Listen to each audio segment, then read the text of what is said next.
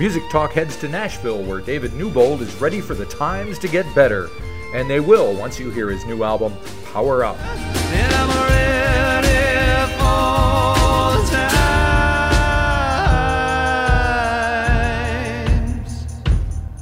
Getting better. I think you have a song coming out called Peeler Park, in a video and all that. Yes, sir. So, so to get things started, why don't you tell us a little bit about the song and the video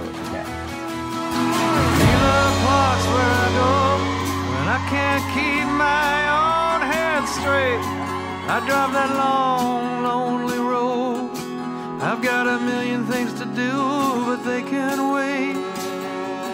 Well, on the last record I did called Sin and Redemption that came out in 2019, I drove around at night uh, for a, a lot of times late at night listening to it over and over, trying to settle on a running order because I tend to obsess about things like that. And, uh, Right. and I, I would drive down the road to Peeler Park, which is at the end of my road. It's this long road in Madison, and there's a park at the end that's abandoned. At, I mean, it's empty at night. It's kind of the opening to a nature trail, and uh, and uh, I drive back and forth listening to the record. And one time I was there about three in the morning, and there was a guy sitting in his car alone, and I and I started just thinking, I wonder what I wonder what his story is, and it just kind of set me off on a voyeuristic uh, journey. You know, the next time I sat down with my notebook and my guitar and pen, and and uh, so I just ended up writing this song about driving around at night with your thoughts and trying to put them all into perspective of the world and how you can, you know, sort everything out and go back home and look at your family with a, you know, some pride. And it's, Right? you know, a lot of times things like that are a challenge. And I just sort of made a rock and roll song out of it. Turn the guitars up. yeah, there is Yeah. some, some guitar in there, isn't there? Yeah, I like So that. I assume that's you playing the guitar throughout the record. That's me playing the guitars. Yeah, Yeah, yeah. yeah. So you made the record with a guy named Scott Sachs, and you recorded it in his basement. Is that right? That's right. Yeah.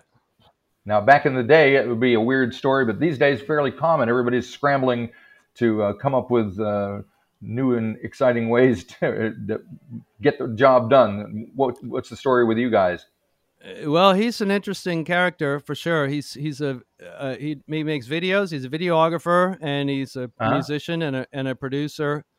And uh, he doesn't do all that much producing, but we were I was over there. Our kids are around the same age, and we were having a play date around the beginning of COVID times, and Right. uh, and uh, we kind of wrote this song "Power Up" really quickly, and we we just had fun kind of recording it, and then uh, jamming it, and then he he sort of edited it together, and uh, sent it back to me, and it came out so cool that I I just thought, uh, well, I should really make my record with this guy because I had I had demoed all the songs at home, and I had a running order, and I, I had the whole thing planned out. I just didn't know where I was going to do it and who I was going to do it with.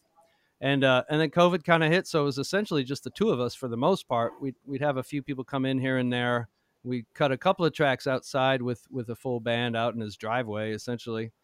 Uh, but the rest of the time was just the two of us. We he had a, we we kind of set up a a, a a pane of glass and and just piled stuff up so there'd be a wall between the two of us and just to keep each other you know safe. His wife's a cardiologist, so you know kind of. Oh, there you go. You're covered.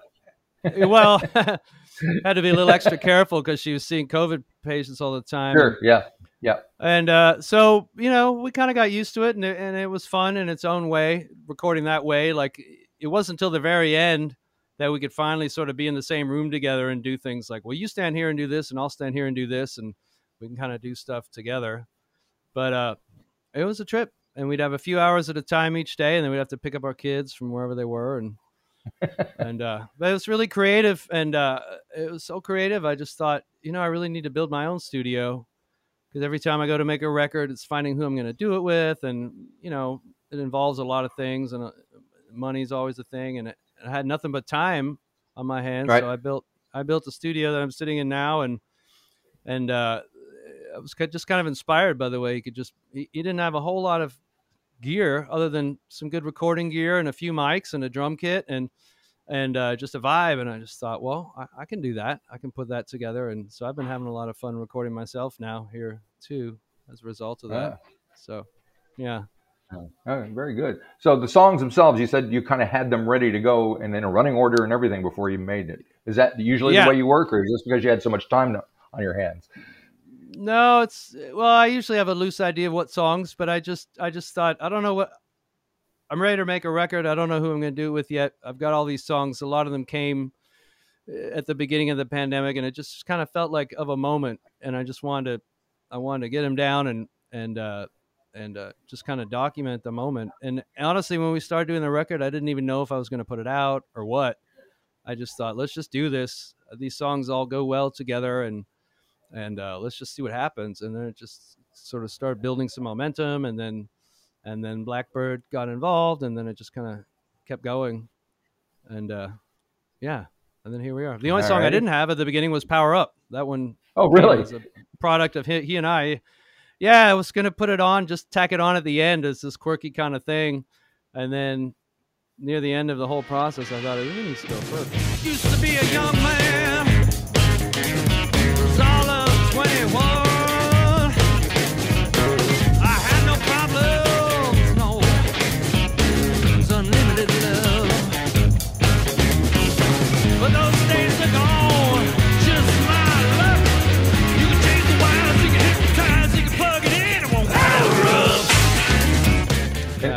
it kind has a, a, slightly different vibe than a lot of the other songs. Um, when because right. it's the first thing I heard, obviously, in the record, and re- kind of reminded me of Jon Spencer Blues Explosion a little bit as well. And oh of, yeah, cool. You, you, know, kind of yeah, on the edge, yeah, kind of just weird things going on. Yeah, yeah, we had fun with it. Uh, yeah, sounds like it. Now, one song I wanted to touch on was Home Depot Glasses, which okay. is shows up in the middle of the record, and it's yeah. very uh, again different sounding, all mellow and jazzy, and then you have a spoken word thing rather than singing it. So, right. what, how did that come to be? I read it last night through my Home Depot glasses. A voice had died who'd given purple to gray masses. Oh, yeah, it got him bad, all right. Oh, it got him good. And it made me feel that we really weren't doing all that we could. So that was uh, the night right that John Prine passed away. I was sitting at I was sitting at home with my wife, and we were about to turn on the TV, and I look I looked at my phone. Uh, I wear these readers at home. They're five dollars. I get them at Home Depot. They last a couple months, and then I get a new pair, and they're yep. cheap and they work. And uh, I picked up my phone and I looked at it and saw that he'd passed. And uh, I was so overwhelmed. And the next day, I, I just sat down and, and wrote that song. Uh, uh and uh, just sort of, I guess, thanking him for you know all the unique things he brought to so many people. Yep. That love his work. And uh, and then we recorded it and uh, we recorded it. Uh, we we cut two versions of that. First, we cut it uh, and I sang it. There was there was actually a melody that g- goes through the whole song, and we sang that, and we cut that, and there was no drums, but it was cool. I liked it, but uh, as the record kept going on, it just seemed it wasn't interesting enough to me, sort of. So we we went back to it and started it from scratch and did it again, and we decided to come up with you know take take just an org. He's got a cheap, uh, not cheap, but an old Lowrey Wandering Genie organ. It's got some program beats in it and we just found right. one we liked and just cut it to that and I and I sang it over and over again until by the end I was just talking it. I just kind of wanted to get deeper and deeper into the mo- into the headspace and by the end there was no melody at all. I just spoke it out and and I right. just felt you know that was that was what I was trying to get across. Yeah. Right, right, right. So other than so, obviously uh, enjoying John Prine's work, uh, do you have any personal relationship with him? Do you ever meet him, talk to him? Uh, I, I, I met him once. Uh, I met him once, but I, I, uh, I work a lot with a guy named Roger Cook, a, a songwriter, an English songwriter who's been living here for forty or fifty years, and uh, right. and he's written hundreds yeah. of songs with John Prine, and and they were close friends, and they would go fishing all the time together, and uh, and uh, we worked together for a couple of years before John died, and I and, and I was I was sort of hoping one day that we get to I get to meet him through Roger, and maybe we could even write together or something like that. But that never happened. But I met Roger opening a show for John's brother Billy Prine, who's uh, also an entertainer. He's a very entertaining guy and a songwriter, and he's really cool. and so uh, I know those two guys. But I, uh, the only time I met John was ten or twelve years ago at the Station Inn here, and it was just random. A friend took me there to see Billy Prine actually, and, and, and John halfway through the show, up walked John Prine on the stage. It's a small little club, really small place, a bluegrass Right. club, and up walks John Prine and played five or six songs and. You know, at the end of the night, everyone was he was just sitting in a corner with with his brother and some friends, and I sort of walked up and said hello, and that was it. But uh, Cool. you know, uh, but uh, super everybody, uh, you know, I have a lot of friends who were mutually, I guess, friends with him, and he was just revered as just a, a beautiful guy who who supported the the musicians, this, a lot of the singers here that he liked, and he was just part of the community, and uh, everybody who knew him loved him, and that carries through in his work. You know, it wasn't. He was Yeah. definitely not one of these guys where he comes across one way in his work, but it, in real life, not necessarily that way. He, he's just a genuine, quirky, brilliant, funny, sweet guy, just like his work. Cool, you know. Uh, Yeah. Another one I wanted to touch on was that was another time, which kind of- Okay. yeah, yeah. I'm curious because uh, your vocal kind of fades up. Uh, it starts really faint, and there's a piano thing going on, and Yeah. then like two, three minutes into the song, it totally goes off in another direction, and starts rocking out. so Yeah. that sounds like a bit of fun. Was that the way you thought of it when you wrote it, or did it develop that way when you and uh, Scott were working together?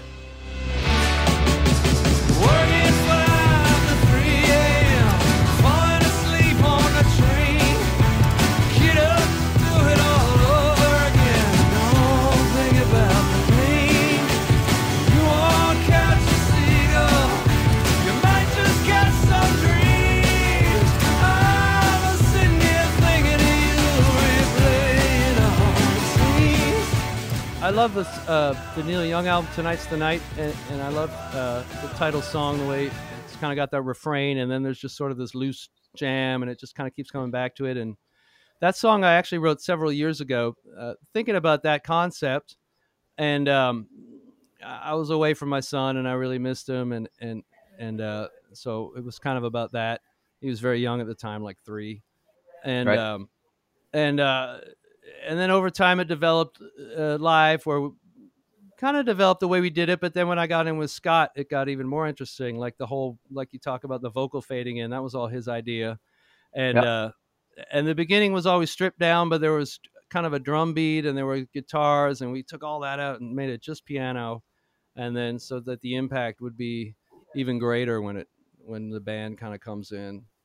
And uh so that was fun to record that was really fun one to realize after having Right. played it for a long time you know yeah I had a feeling Neil Young was going to enter the conversation at some point after hearing, especially the guitar solo in "Last Letter," which is okay very Neely.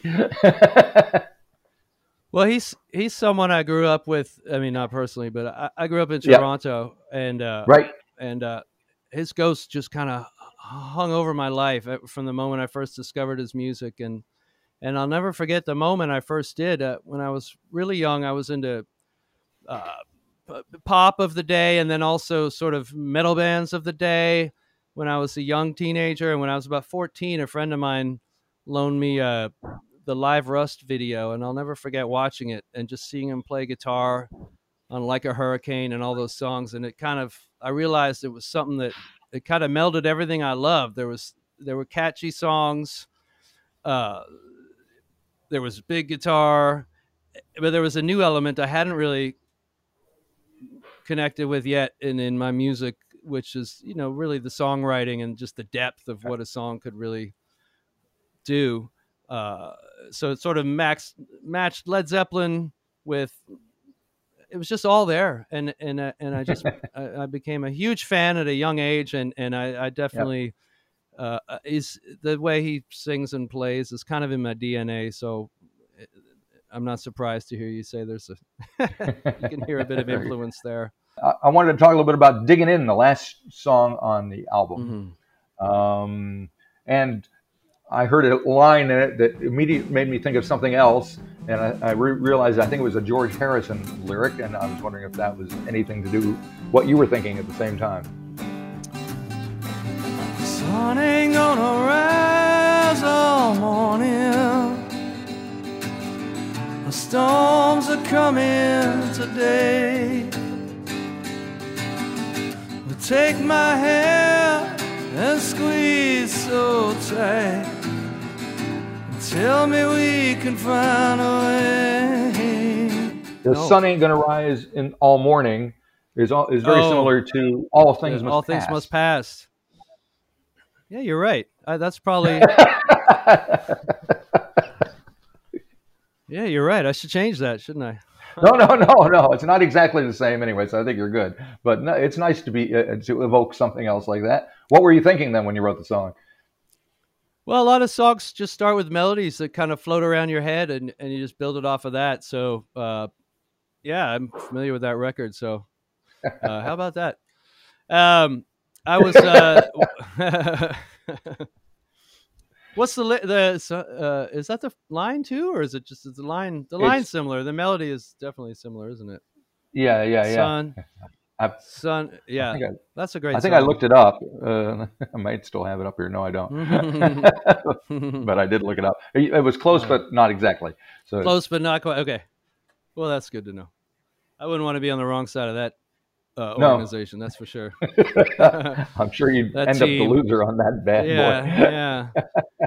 Uh, that was uh, that was like early pandemic times, uh, and Right. I was just I, I just felt like every uh, it just felt like everyone in their life we're all just kind of hunkered down in our own little small, suddenly very small universe, and I just felt uh, something about we all had to just sort of dig in and just try to like get through it one foot at a time, and uh, and uh, you know we could do this everyone everyone we have the strength to like get through this because we're such a social being species and and uh it's difficult to not be able to do that and see people falling left and right around you from this thing and gosh you know Yep. so it's really all about that yeah Gotcha. Well, thanks for spending time talking with me today. It's been a real pleasure. Good luck with the record when it comes out, and hope everything happens the way you want it to. well thank you so much thanks for having me and i appreciate the My support pleasure. and having me on and being familiar with it and thanks so much marty it's great